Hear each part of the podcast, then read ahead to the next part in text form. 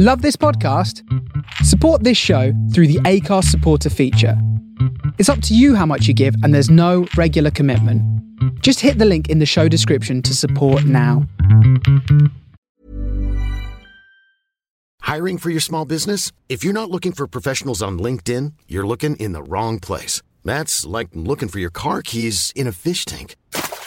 LinkedIn helps you hire professionals you can't find anywhere else, even those who aren't actively searching for a new job but might be open to the perfect role. In a given month, over 70% of LinkedIn users don't even visit other leading job sites. So start looking in the right place. With LinkedIn, you can hire professionals like a professional. Post your free job on linkedin.com slash people today. Hey, I'm Ryan Reynolds. Recently, I asked Mint Mobile's legal team if big wireless companies are allowed to raise prices due to inflation. They said yes. And then when I asked if raising prices technically violates those onerous two-year contracts, they said, what the f*** are you talking about, you insane Hollywood ass?" So to recap, we're cutting the price of Mint Unlimited from $30 a month to just $15 a month. Give it a try at mintmobile.com slash switch. $45 upfront for three months plus taxes and fees. Promo rate for new customers for limited time. Unlimited more than 40 gigabytes per month. Slows. Full terms at mintmobile.com. Hey there, it's Michele Norris. I'm host of a podcast called Your Mama's Kitchen. When I travel, I'm usually looking for a way to find a taste of home when I'm not at home. And one of the things I love to do when I am at home is entertain. And Airbnb allows me to do that. When I was in California recently, I rented a house that had a great kitchen. And when we were sitting around the table, we're all thinking, we're in someone else's house. Someone could be in all of our homes as well. If you have a home, but you're not always at home, you have an Airbnb. Your home might be worth more than you think. Find out how much at airbnb.com/slash host. Hello, I'm Mayhem. Hello, I'm Chaos. And, our happiness is egg shaped. Happiness is egg shaped and love's a circle with no end. I was talking about this last night, and he said happiness is egg shaped. Hey, um, happiness is egg shaped. Happiness is egg shaped and love's a circle with no end. Hello and welcome to the Happiness Is podcast with me, your host Bruce Aitchison from Happiness Egg Shaped.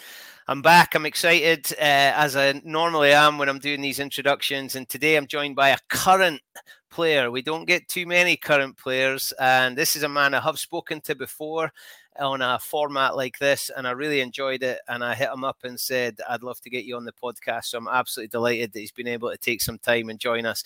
Uh, he's got a great story. I absolutely love it. He's a Scotsman who's down south plying his trade, doing great things. He's got his Scotland caps and he's got a great view of the world. And I'm really looking forward to speaking to him. So let's waste no more time and bring in the one and the only Mr. Scott Steele. Hello, sir.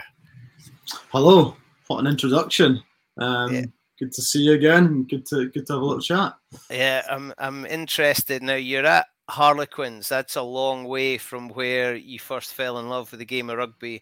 What's it like being in a Premiership club as really that wee lad for Dumfries?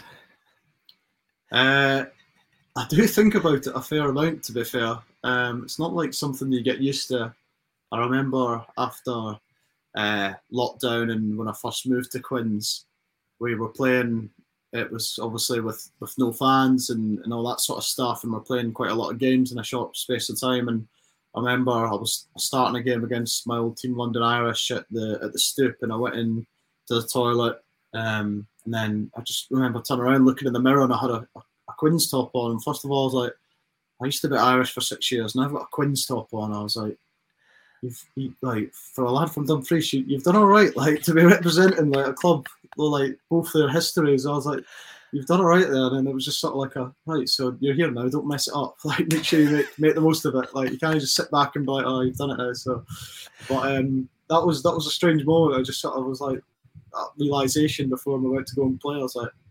Right, you've came quite a long way, but let's let's keep this going. Let's try and you know kick on again. So um, no, yeah, I, I owe a lot to obviously Dumfries and the Dumfries Saints and all the people involved in that, all the volunteers, all the family friends. Um, I, I loved it there. Um, I still say to, to my brothers and my cousins and my mates back home, like I will get a cap for Dumfries Saints first team one day. Um, I would have hopefully got one the, the year that I went to Merchiston. So I played the, the under 16 stuff and then went to Merchiston, come back and play the odd Colts game if it was allowed in the schedule. And then I always wanted to play for, for the Saints and I went to Watsonians for a bit. And then so I never got that chance to actually uh, wear the, the black and white in the first team and run out of Park Farm, which was what I wanted to do growing up. That was it. Watching my cousins and my brothers play together, I thought that's unbelievable. And um, always had a strong team considering the sort of demographic of like how how small the place is and have to be roping guys, the, the good guys from like local clubs, basically try to entice them to come and play. And um, yeah, it's, it's, a great club and still is. And my brother Jack was captain last year. I, I think he's going to be captain again this year. I don't know what he's thinking, but um, still a real good connection with that club. And I, I will, even if it, you know, you know, 38 years old and you know my hips are gone and whatever. I'll hopefully still one day at least play one minute on that Park Farm pitch to sort of tick that off. If, if any of them are listening to this, they're going to be holding you to that. Your phone's yeah. going to be going bye bye bye. They, they say that they're like, no way, will you? And I'm like, honestly, that's that's what I want to do. I want to make sure that I, I, at least get one game, and even if it's not for the first, I'll play for the seconds. I'll do anything just to, to get a senior cap. See, there's loads in that that I love right back to you looking yourself in the mirror because there's there's a huge number of pros who are it is their job and I wonder where the love goes. But the, the, that little bit you've just given us there would say that you love playing rugby.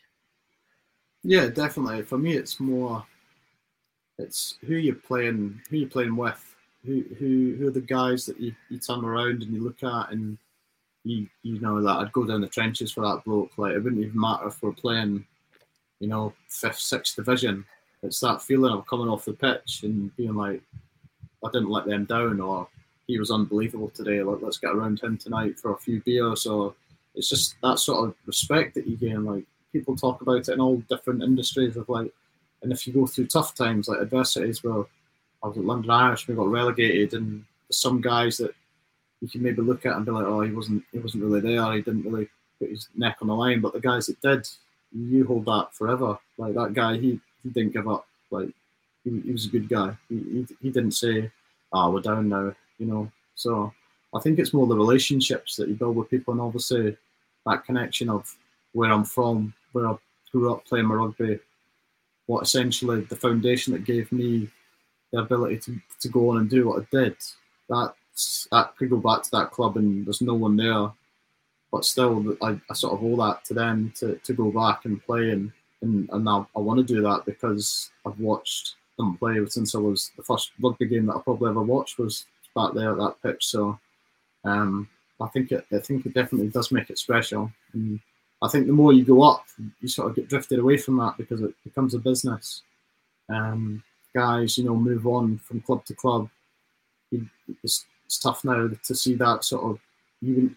I think Harlequins is quite special in the way that you have had a, a bunch of lads that were there for a long period of time, like your Joe Marlers, you know, your Robshaws, your Danny Cares, your Mike Browns. They were there for like the first one in 2012, and then when they did it, you know, last um, not that season just there, but the one before that, that was special, and you don't really get that. Um, so that's sort of like not the usual, but to, to get a connection with a club I think takes time, and obviously in professional game, not everyone gets time. So uh, I think that's the thing with Dumfries is like in anyone's sort of home club, it's it's different to to now. Like I would, people say, "Oh, would you play if you didn't get paid?" And I'd be like, "Well, yeah, I would, but it'd be for a certain team. It'd be for mm. a team where I really get on with all the guys and understand they're on the same wavelength as me.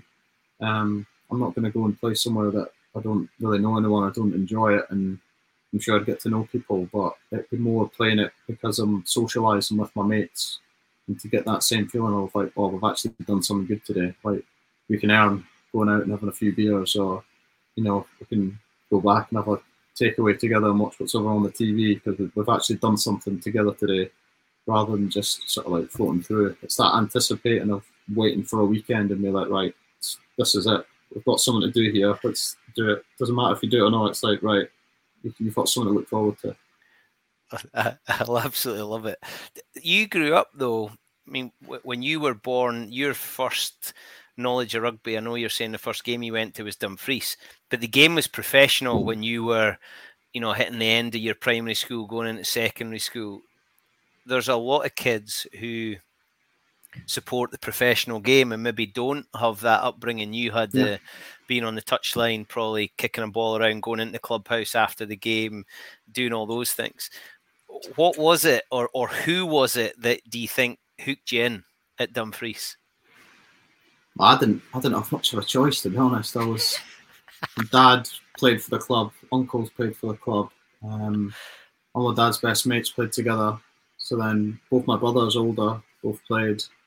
Um, cause like literally two sets of different cousins, both brothers played, and that was it. And we'd go down on on a Saturday, and it'd be like back in the day. I, I don't even know what time scale it was, but my dad would be, playing.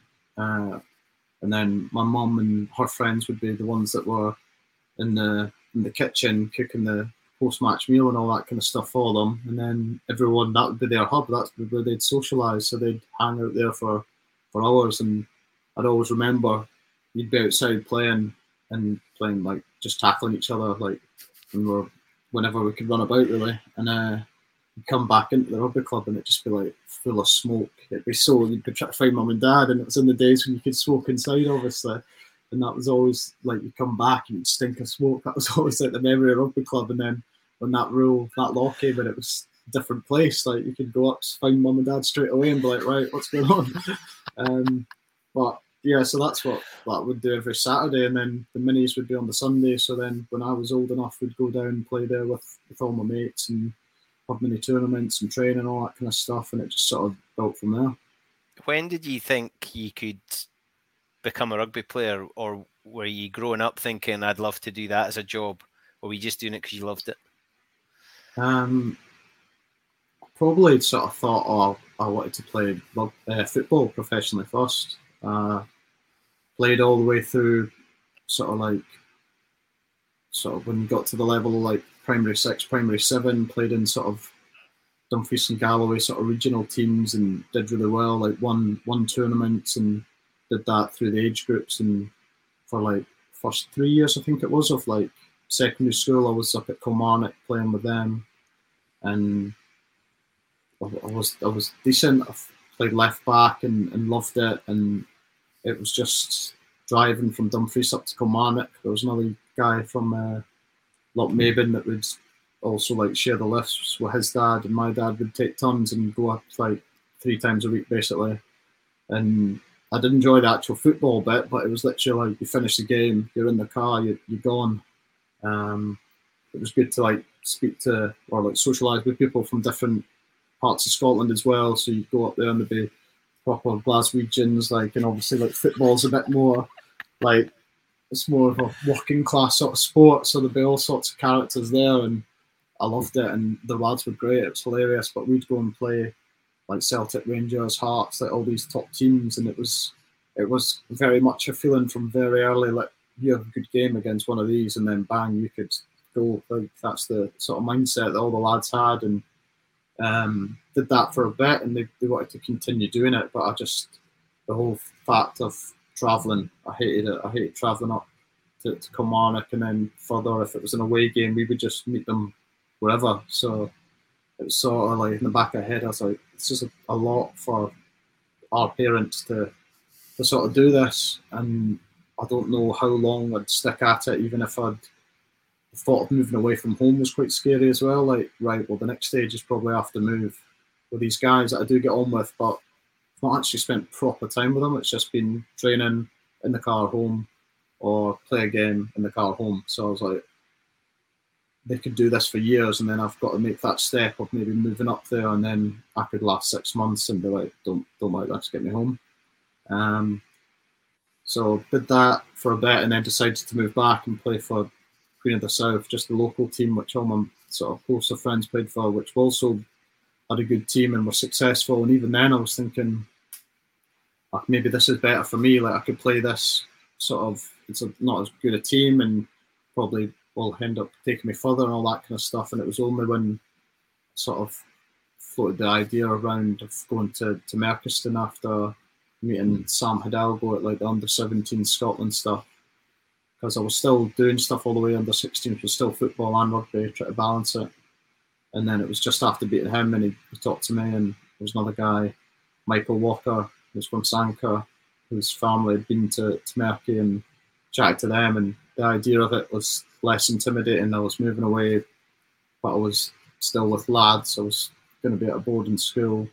I knew a few guys already, and the, the main reason I was going was was to play rugby, and to basically get better coaching and exposure to playing rugby more often and playing at well, I would say a high standard, but I've always had this debate with the lads at school whether my Dumfries team would beat our Merchiston team, and but it was more the exposure of playing rugby all the time in your spare time. You'd be playing touch, and also the fact that like would do more training, and also I'd be up in Edinburgh, so like facilities and gyms and all that kind of stuff would be better with the, the program that was that was on at the minute. So it was only then that I was like, right, this will be better for my rugby, and that'll be. And then it sort of clicked like, well, if I do well there, then I could actually get a job out the back of it. Whereas football was always sort. Of, I didn't really think that I was ready or wanted to to go for it as much, but um, yeah, it was only until I moved to America that I was like, right, okay, this is really a stepping stone in, in the direction of going to rugby. When they produce a football at training, do you get excited? Yeah, all the all the backs do. To be fair, they all absolutely love it. So they do it all the time. They get it out the, for training and stuff like that, and it's great. Danny Care's really good as well. A few of the lads Luke Northmore like that's what we're all just failed footballers. The backs, we just we just went went somewhere wrong down the line. and Thought right, we'll pick this up instead. Um, I, I said yeah, that to somebody the other day. They said, "Why? Why did you play rugby?" I said, "Because I wasn't good enough at football." Uh, I actually said true. that to somebody the other day. And uh, Danny Care played, did he know? Was he he was a decent footballer when he was younger? Yeah, so I think he was like Sheffield United. I think he was in the academy and stuff like that, and did it to an age, and he played in the same youth team as like Jamie Vardy and stuff like that. Like, and he got to a stage where I think it was the same thing. It was like you know, it was a bit small, and I think they held that against him. And then it was the fact that he was like he went on one like rugby tour with his with his like dad and his mates, and it was completely different to the to the same sort of thing that I was saying. It was like the social side of rugby. Mm. It was a it was a, it made it a bigger thing. It didn't make it just rugby football. It was like, well, if I do rugby, I'll get all that experience with it. Um, and I think that's probably come across from like like you said, like the professionalism, like being so late to turn pro. There's still a lot of good things about rugby that are still there today as well, um, and make it so good and so appealing to people to to take it up. Whereas football's very much like just the football, and you can see in like these documentaries with like the all or nothings and stuff. It's so full on. Like they're absolutely buzzing when they get like a day off the next day after a game. I get two days off, and it's like it's just relentless. It's just game after game. Like there's no time to even socialize and chill out with all your mates after a game and stuff like that. So I think that social side of rugby is good, and I hope it doesn't go anywhere because it makes it special. The the then sort of football goes on the back burner. You take on rugby, and obviously you're then picking up representative stuff. When when you get to play for Scotland, the age group, Scotland's a small pond, but there's an amazing feeling to think, hang on a minute, I'm I'm one of the best in Scotland at my age. Was that were you? I'm trying to think how I'm putting this. Were you aware that you were the best in Scotland, or were you just trying to be the best that you could be at that point? Um, I would never, I never really thought it as like, oh, I'm the best in Scotland or anything like that. But I think it was made a bit different for me because I played in a team where we had, I think there was three of us basically from Dumfries that ended up going the whole way to the Glasgow stuff and then doing the Scotland under 17s and the 18 stuff. And yeah, one of the lads from Dumfries was captain of the 18. So it, that made it feel more normal and it didn't really sort of think like you say, like, oh, we are playing first pick in our position for our country at this age. That's pretty like mad to think about it because we'd all sort of done it together. It was just like, oh, we're just lads from Dumfries that are all right, so we're you know, we're just doing this together sort of thing. So I didn't really think about like that. But if I was sit there in the team and there was no one really that I knew as well as them two lads next to me, it would have been a bit different. I would have been like, oh, this is weird. I've been selected from this team and taken and put into the Scotland team. I think that would have made it. Oh, it's my alarm. That's to make sure I wasn't going to be late for this. Started early. um, so then, yeah, it was. So I didn't really didn't really feel like that.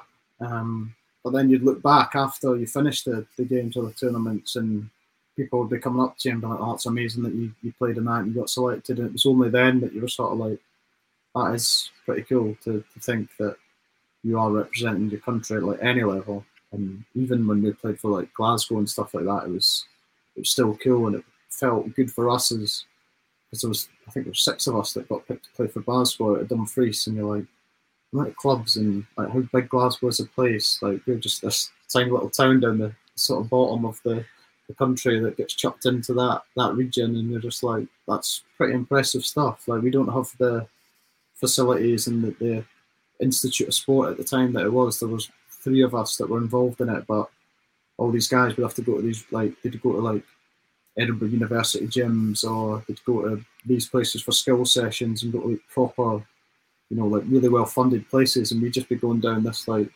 like the other academy, or the high school across the road, and just doing our weights in there, and it, it felt like we're, we're not really getting looked after here as well. But and if we want to get looked after as well, we're going to have to travel an hour and forty five minutes up the road. So it was good to do it with them lads to to sort of not as a bit of a, but just to sort of prove people wrong that like it doesn't matter if you're from this little town or whatever. If you work hard and, and you're good enough, you can you can climb up and, and, you can do that stuff. Which also at the same time, I think there's a few lads that got missed out from our from our team as well, and it was a bit of a thing to them. Like, well, I can show you that we're actually decent. I think there was a few guys.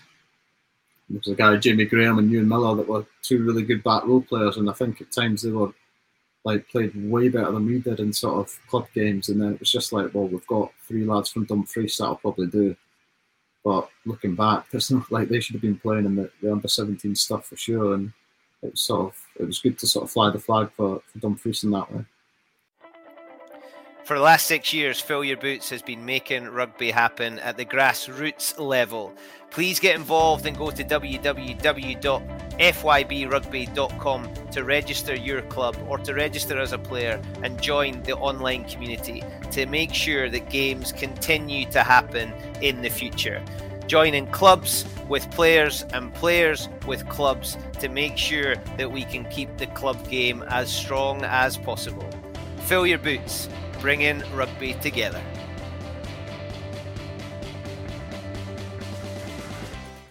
It, it's brilliant because you didn't. It, it's a lesson, like you said, you didn't need all that shiny stuff. It's the hard work and the, the relationships because it probably spurred you on having those guys next to you. You're also you mentioned your brothers already, who are both eh, played a heap of club rugby. I, I, mean, I don't know how many appearances the two of them have got up here, but they've been going for a while. Yeah. How much does that help your development, having brothers to tackle and kick with and chuck with and, you know, rough and tumble? I, th- I think that's probably one of the biggest things. Like, you can play, like, when you start, it's like, I think nowadays, all about the tag or touch and all that kind of stuff. There, there was none of that. It was in the, in the garden, right? You try, they'll run at you, you try and tackle them, and if it doesn't work, you get up, you try again, you go for it, and I remember playing a game in my auntie and uncle's garden. It was just called we called it up and under game. You just put a massive bomb up, someone go up, like you take turns, whoever catch it would catch it, and it's just as soon as they land, like everyone else would just flatten them. And that was like that was the actual game. So it get you good at the high ball stuff, and it was like, oh, you would you just get ripped to shreds if you didn't catch it, like, and that was it. And I remember catching one, and I think it was brother like hit me, and then two of them else came on top, and then my cousin Ewan, he just ran in, and I was like sitting like that, and he just ran in and like piled on and hit my arm, and then my I just had a crack, and my wrist like snapped, and it was broken, and I was just like, oh no, and my went through to my auntie, and I was like, I think I've broke my wrist, and she was like, yeah, that's that's definitely broke. Took me to the hospital.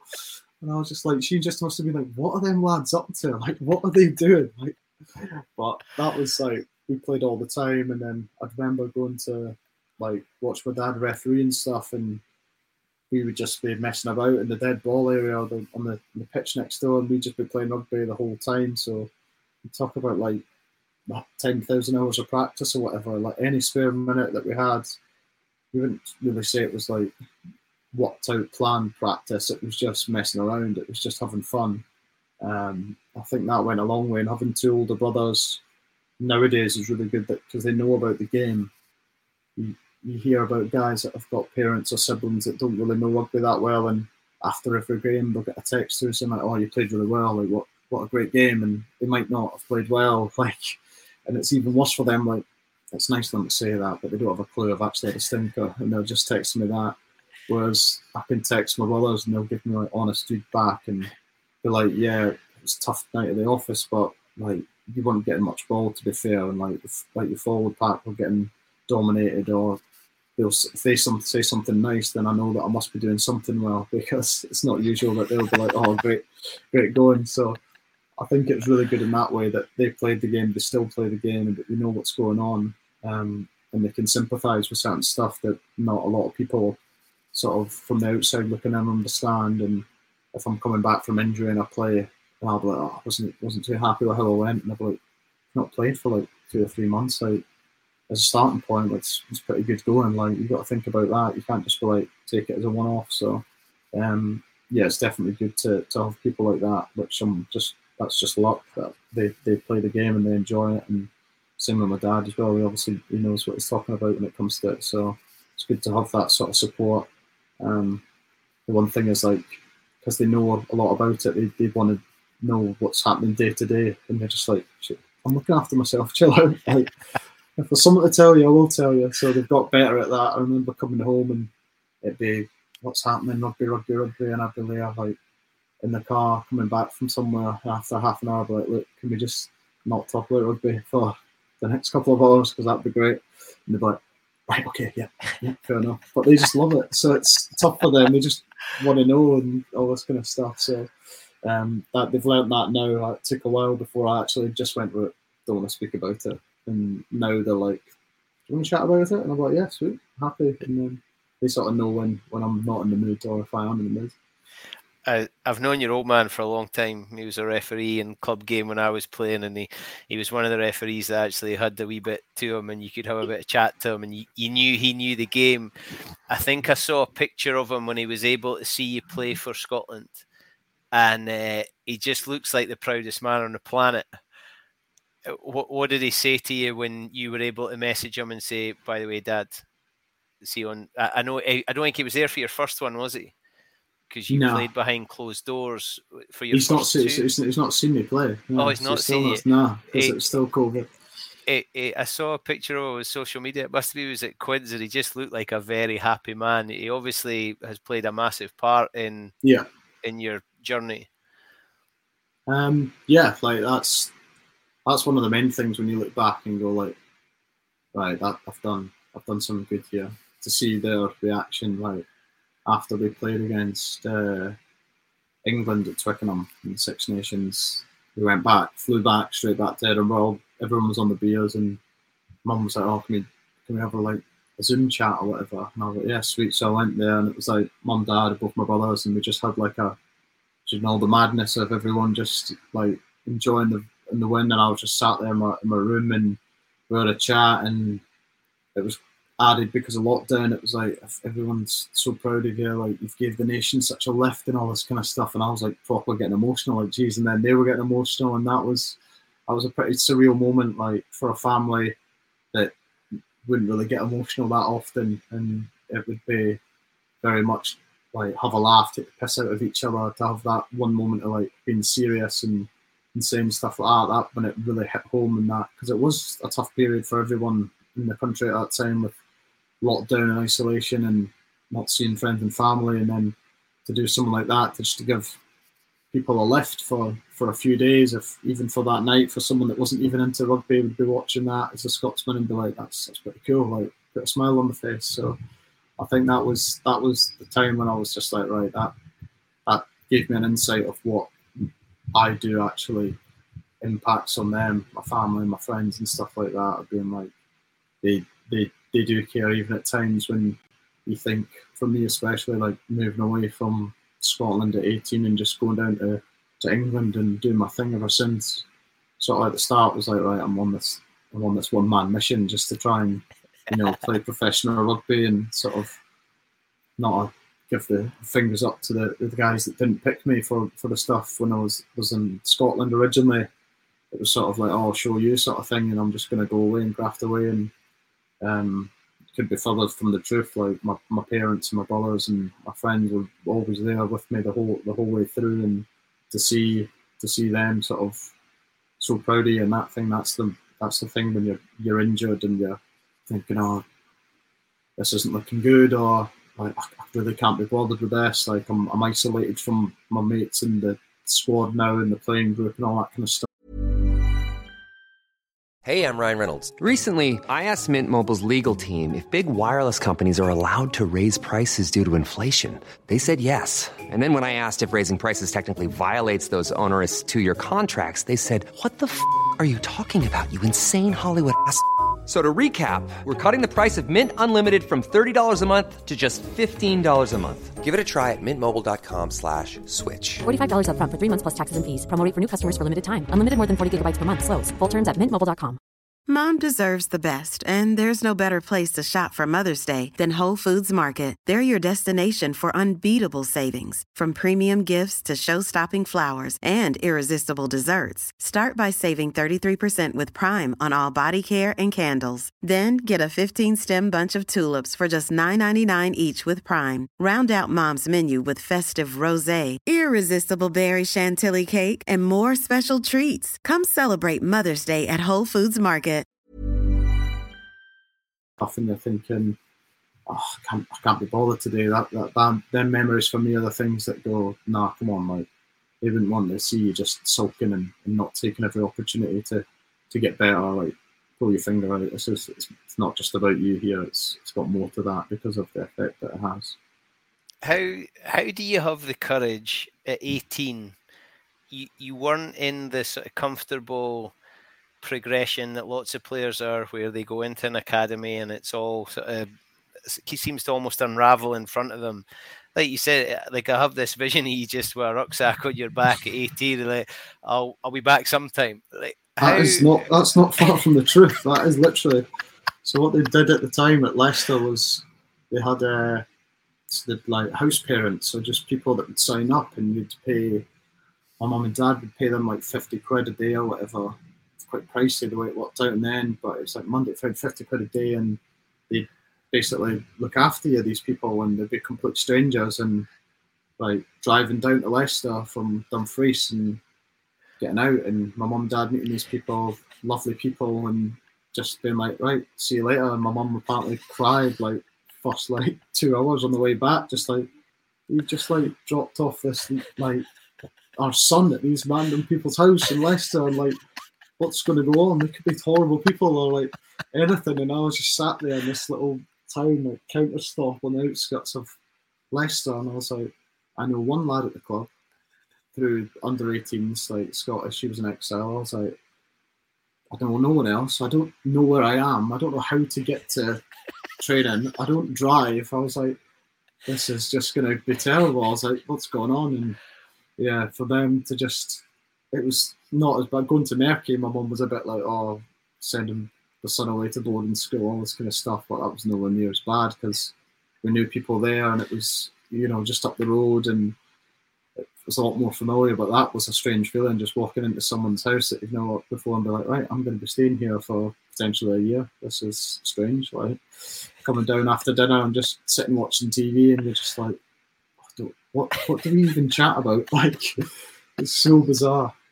But that was a tough time. I actually got to like three, four months in and was just like, can't can't be dealing with this. Like, so then eventually a lad that came in late as well. We got a flat together for the for I think it was like six months. So I did basically six months there and then six months at uh, that flat. But yeah, at the start for the first two months, I was like, yeah, this isn't good. I was like, mum and dad have taken a chance on me coming down here, and they basically described it to me as well. You know, we, we paid for Jack when he went up to university to like cover rent and all that kind of stuff. And we're just gonna we're seeing it the same thing. Like this is an opportunity for you to to get a career and a job. So for the first year, we'll financially support you with accommodation, with through the the house parent thing, and we'll give you money to get through. And then you know after a year, if there's a contract that comes up, like great. But if not, then we'll reassess and we'll go from there, sort of thing. So because I, I didn't want to go in there and I was like, well, I could stay at Watsonians. They were going to give me a lovely flat by the meadows and I was going to get like a couple of hundred quid a game and then a win bonus as well and played pre-season games and played one one league game away to Selkirk and we won that and I was like right okay I'm pretty uh, like the lads here a great bunch of lads and I was going to do that and then this came up and it was really them that like no look like this is like a big deal like Leicester Tigers like going you've had your two week trial did that before and went well they're like they're offering you a place but it's not paid I was like all right forget it then like I'm not gonna. I didn't want my mum and dad to sort of take that sacrifice again and, and do that. And I was like, nah, it doesn't worry. I'll play Watsonians. But in the back of my mind, I think I was also like, that was Watsonians was safe. It was the easy option. I didn't have to start again somewhere, and that was quite intimidating. So I think, um, yeah, good on them to be like, no, let's do this. Like, we're, we're happy for you to do this. We want you to do this. Back you for the year and, and do it that way. So, um, yeah, if it wasn't for them, I would have just took the easy option and, and stayed at Watsonians. And who knows if I would have even played and managed to get a contract there, but definitely would have been a lot harder for me, I'd say. Am I right? The story I got was that your mate in the 18s, the exile, had said to you, Tigers need a scrum half. How did the next bit unwrap? Like, did he go back and say, "Oh, by the way, I've spoken to a scrum half," and he's quite like, how did the connection lead to you getting out the car and staying with a house parent? Um, so it happened like, yeah, it was a, an exile that was playing for us at 20s, um, Corey Venus, and he said, our scrum half's injured at the minute, and it's the, you know, the referee, Christophe Ridley? Mm. The, the, in the prem, it was he was a scrum half at Leicester, oh. but he kept this yeah kept dislocating his shoulder, and it was like kept, had a few ops, and it was around the time where he dislocated it like a time when it looked like that was going to be him done. So it was that injury. So I just got an email address and sent it to them. Uh, sent them an email like saying, "Spoke to Corey, blah blah blah." Like wondering if there's a thing. Like happy to come down for a trial. Um, let me know. Whatever, blah blah blah. Like look forward to hearing from you. And they got back to.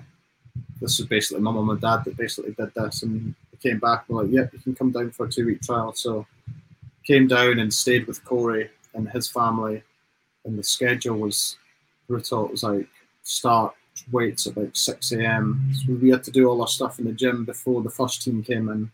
So start weights at 6 a.m. and then whilst they were the first team came at the gym, we would do like our training session. So we did our running session there, and then when they got out to do the running session, we'd be back in the gym doing some sort of other conditioning, and then we'd be back outside doing like we did like car pushing and stuff. Where they like load up this car with like all these barrels and just like push it around the pitch, and it was horrendous. And just did that and we did really well. And it was it wasn't a lot of rugby stuff. There was a bit of rugby stuff, but it was more like it was all the new guys that came in, and it was more of a test to sort of figure out. And it was pretty old school, and it was a lot of like the older lads in the academy, the three year academy. A lot of the older lads would, you know, test out the younger lads, and there'd be a bit of what you'd say bullying, but it was more testing the waters and it was pretty hostile. And the coaches, if like giving up was just not an issue, like it was not an option. Like they would really good get stuck into you, and it was pretty intense. And I was going like, that's like this is by far the hardest training I've ever done, and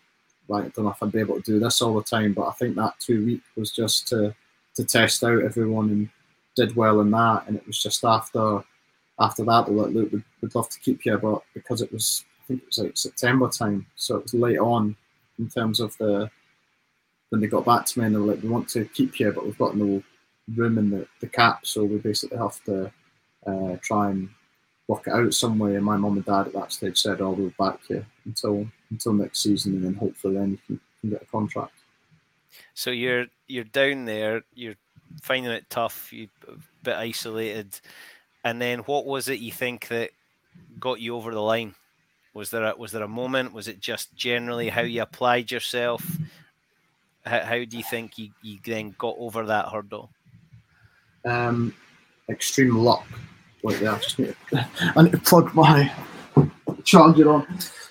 There we go. Um, extreme luck. It was we played. Um,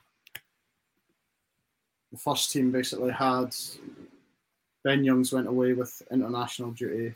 Um, Sam Harrison got injured, and Mickey Youngs got banned for eye gouging or something. But it wasn't even him that did it. In the club were like, and he was like, "You're not going to appeal it," and they were like, because it was someone else that they sort of valued, like Billy Twelvetrees at the time that was playing ten. They're like, "Well, to be honest, like this." So it was Mike Mike Grindle that was nine, and then um, it was Mike Grindle at nine, and then me left. So that was the thing. So I was just like, I need to sort my charger out, but I was just um,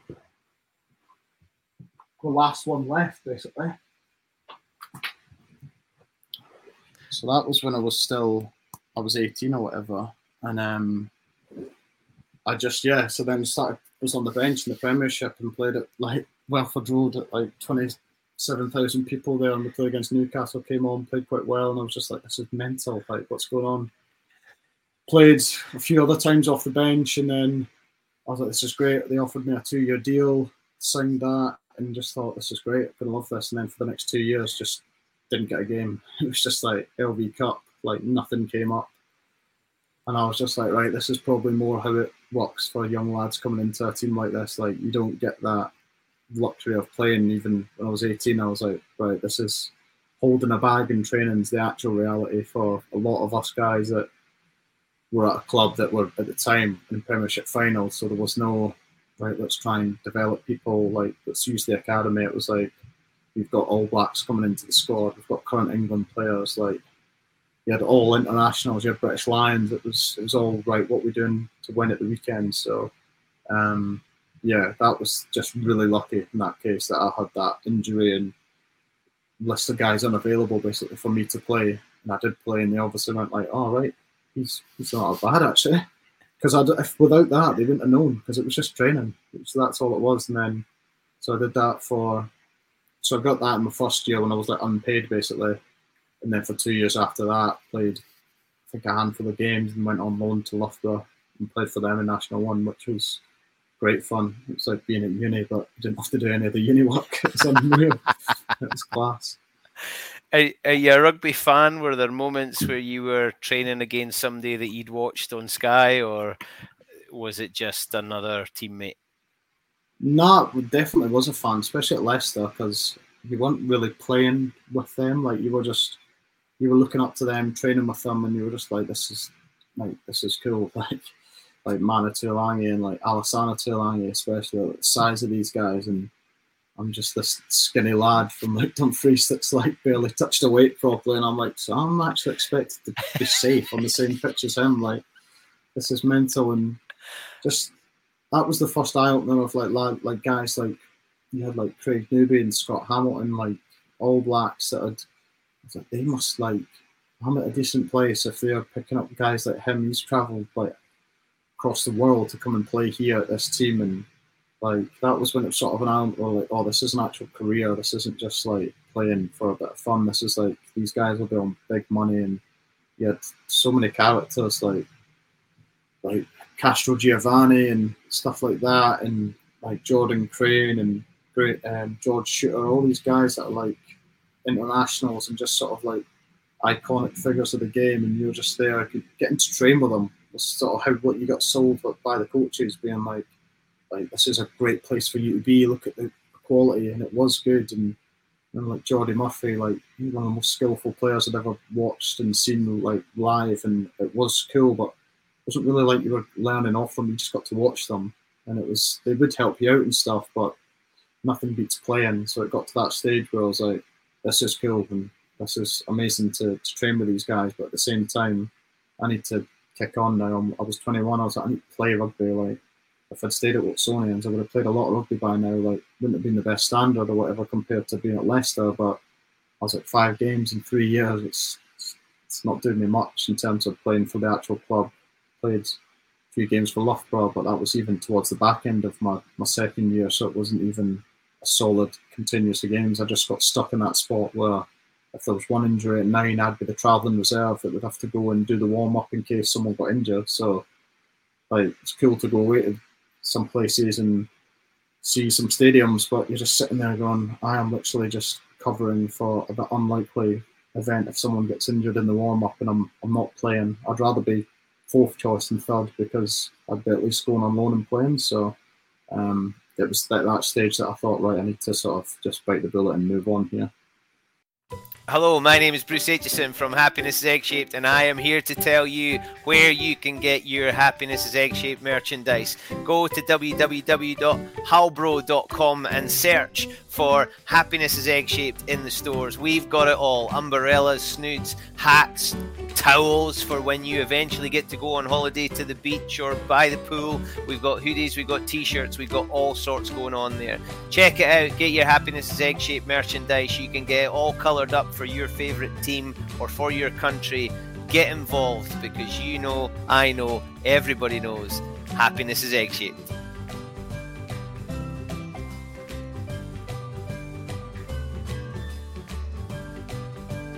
And London Irish was a was a pretty decent place to go.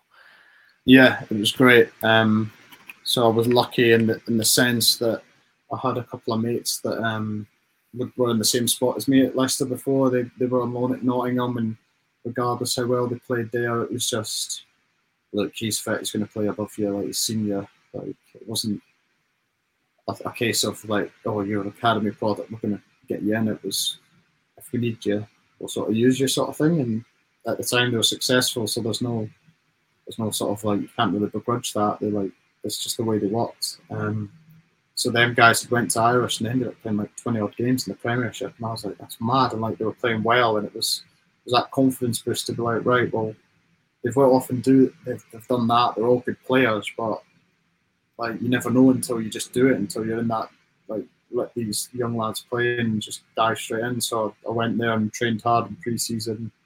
Had competition that was that was tough, but they were sort of at the the other end of their career. They'd already been established and I just went in and worked really hard and managed to, play. And the first game I played was at Twickenham actually in the, the double header game and it was against Harlequins and there was like 60 odd thousand people there. And I was just like, this is mental. I was like, trying to find my mum and dad in the crowd being like, what is going on here? And I was like, I used to play like Loughborough in front of like three fucking blokes and a dog just sitting there and I was just like, right, this. I think this. Even if this game goes terribly, like you've made the right choice here. There's no chance you'll be starting in the Premiership at Leicester. So played that game and probably went all right. Probably like six out of ten. But for that occasion and everything, I was I was happy with it, and it sort of calmed me down But to be like, right, you can do this. You can play at this level, and it sort of built from there.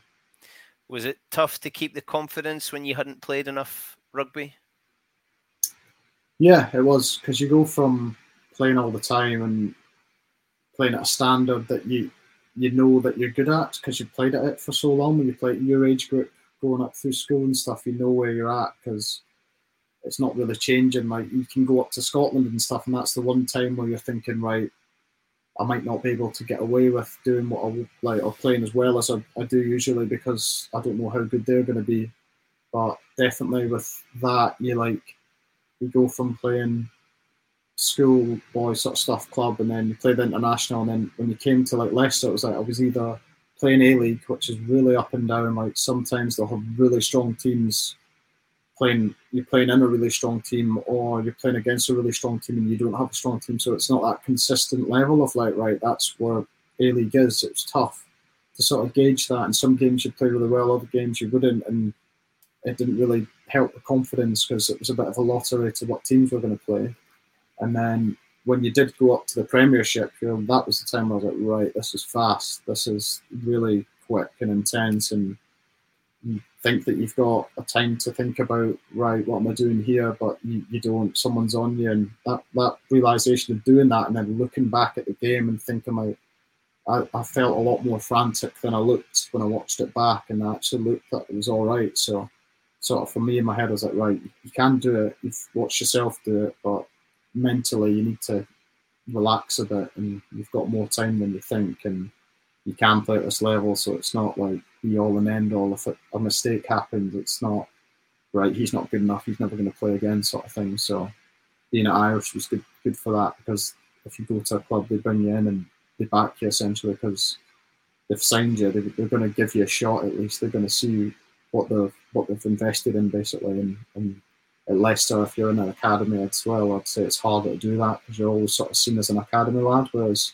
you could be the same age but get signed by another team, and you probably get more of an opportunity because you've been basically you've been headhunted, you've been sourced to come and help the team do better. And then you join Harlequins at a probably a weird time, is the way to describe it.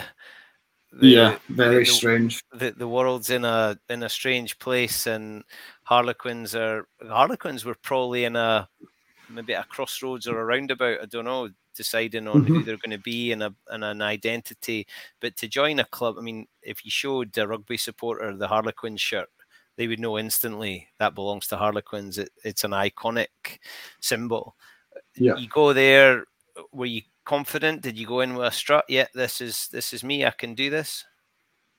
no, the opposite. I went in there going, right. Can you still throw a ball? Can you still kick? Can you? I was like, I ran and ran and ran and in uh, lockdown and lost a lot of weight. Ended up losing like ten kilos at one stage, and was just like I can run. That's fine, but it's quite hard to do kicking and passing and competitive rugby stuff when you're in isolation and you're just by yourself. Just so I think like before I went, I did a few. So I came back to Irish for the last bit of my like sort of contract there, where it was like groups of six. But they said to me, you don't have to come. Like obviously you're moving on. Like if it doesn't work out, but I was like no. So I did that, and just to train with other people to be to socialize. So I stayed with a mate, did that for six weeks, and then went back home. And then when I finally got the, the Harlequin stuff, I was like, right. So my brother Jack came down and we just were kicking balls and stuff and at the Dumfries Rugby Club and I was like, this is mad. Like I've went like literally I think like two and a half, three months of like not doing any of this, just running. I was like, now you're going down and like it's gonna be a short turnaround before you're actually playing again. So I was I was nervous and I was just the quicker I could get into it and hit the ground running, the better. Obviously, because I was going up against tough competition as well. So I think things just worked out well in the way that we'd play on a Saturday, or Wednesday, and then play on a Sunday. And two of the guys in my position were older than me, so like the, the physios were going to look after them. And um, yeah, it just worked out that I went in there and was playing under uh, Paul Gustard, who was really sort of defence driven and focused, and well, that's a strength of my game as well. So he just loved how competitive I was, and I starting quite a lot of games, and it was through that little period of nine games that I ended up getting into the Scotland stuff. And I think just because of the way that I competed during the preseason, and um, he just really took a liking to me and, and, gave me a big opportunity. So I've got a lot to, to thank for him, even though as a team it sort of didn't go well for us the season after, and it was a turning point when when he left and things sort of changed in the mindset of the club and stuff like that. It was, but for me, it was he was he was great, and I, owe a lot to him for taking a chance on me in the first place to, to go in. And then he was the one that like gave me a, a contract extension as well, pretty much. I think I was there for a couple of months, and he was like, "No, nah, we'll we'll try and get a longer term deal sorted out, give you a bit more security." And I was like, "He didn't have to do that. He could have waited like ten months or whatever and, until he did that." And so yeah, it all a lot to him. And that was when that period when I was playing well and was starting games and playing playing a lot, and then got into the Scotland stuff. Paul Gustard gives you a chance. You're playing well. You know, you've been playing consistently for London Irish. How does it work? Are, are Scotland in touch with you saying we're keeping an eye on you? Are you messaging them, or is it just got to wait and see, be patient? Um, so when I was at Irish, at the start when I was playing, when I sort of first moved, I got a bit of chat, and it was, yeah, you're in contention, and I would always get a phone call like, sorry, I've just missed out or whatever, and then then phone calls sort of stopped in the last couple of years when we are in the championship or when I wasn't playing in my last year. I was just not getting picked. So um, I can't remember really how it worked out. I think like I think Gregor messaged me or and just said that you you're doing really well. It seems like a good move and all that kind of stuff. Like we're, um, we're enjoying like how you're playing all that kind of stuff. And I think Steve Tandy, the defence coach, also messaged me, and it was more that the feedback I was getting from the club. So the coaches would speak to the club's uh, coaches as well. So Gustard was like, "Oh yeah, I had Gregor speaking to me about this and all this kind of stuff," and it was uh, he phoned me um, after I played against Wasps, and I had a good game, and um, he was like, "Yep, yeah, you, are going to be involved for the the autumn stuff," and I was like, "This is mad!" Like, I've had this phone call so many times, but it's always been like, "You're in contention, but sorry." And this time it was actually like, "Right, I'm in it now. Nice, what do I do now? this is mad." Um, so then turned up to train next day, and he told me before he told the coaches, and I remember telling the coaches that, that, that I got into it, and they were all buzzing. It, was great. They were like, chuffed for you, like this is unreal, blah blah blah. Like what a mental couple of months this has been for you. Like literally didn't have a job a couple of months ago, and now you're you're going have to do your Scotland stuff. And I was like, yeah, you're, you're right. I was like, thanks for, you know, you played a massive part in it, everyone and stuff like that. So yeah, that that was a big moment for me. I just remember coming off the phone and being like, right, what do I do now? Like usually I'm like, ah, that, that's a shame. I'm not involved again. But oh well, just knuckle on. I was like, oh Christ, I'm nervous now. Like what?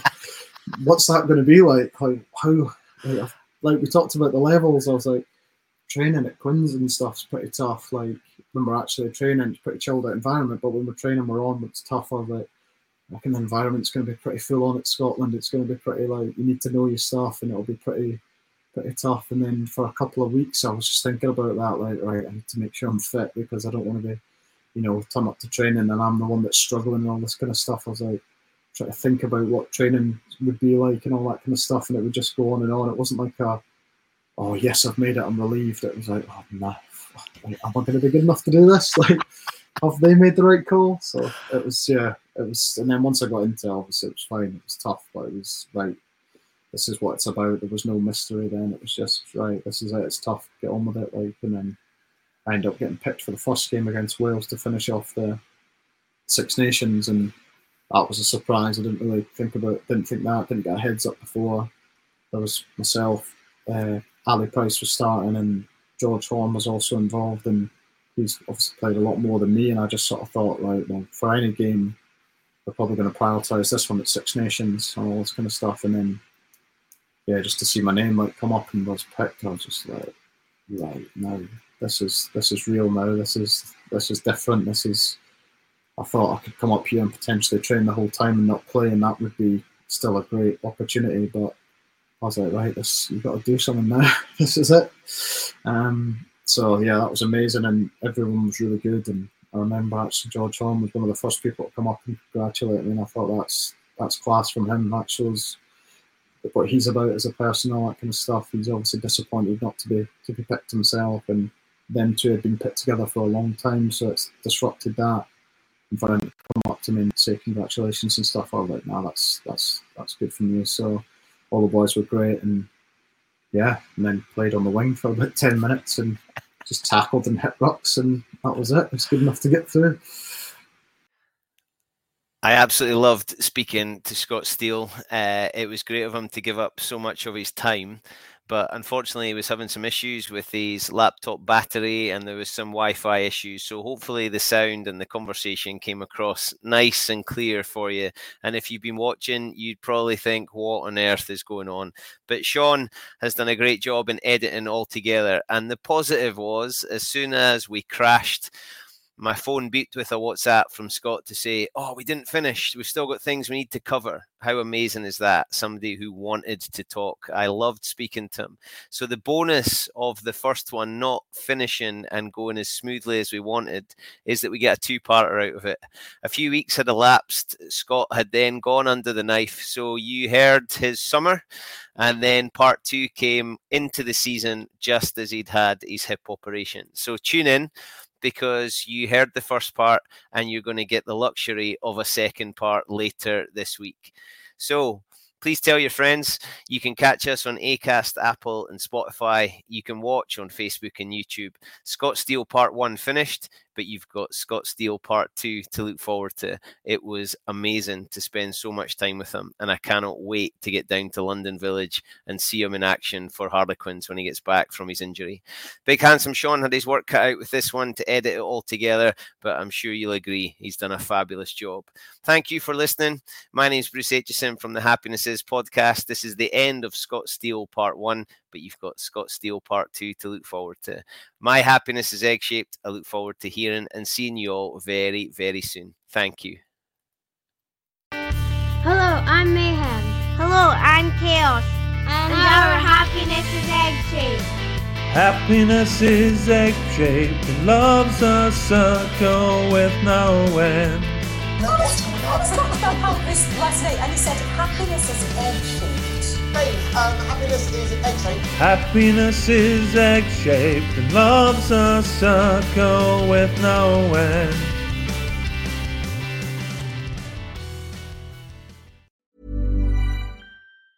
Planning for your next trip? Elevate your travel style with Quince. Quince has all the jet setting essentials you'll want for your next getaway, like European linen, premium luggage options, buttery soft Italian leather bags, and so much more. And is all priced at 50 to 80% less than similar brands. Plus, Quince only works with factories that use safe and ethical manufacturing practices.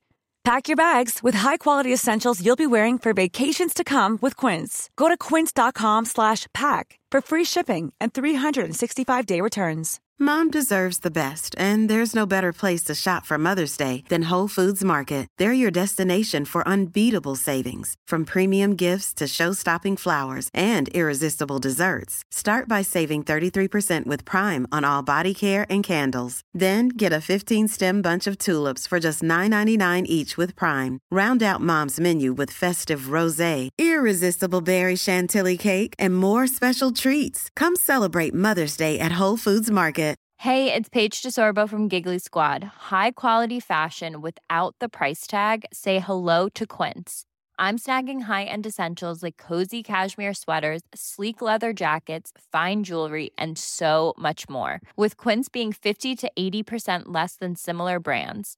And they partner with factories that prioritize safe, ethical, and responsible manufacturing. I love that. Luxury quality within reach. Go to quince.com slash style to get free shipping and 365 day returns on your next order. Quince.com slash style.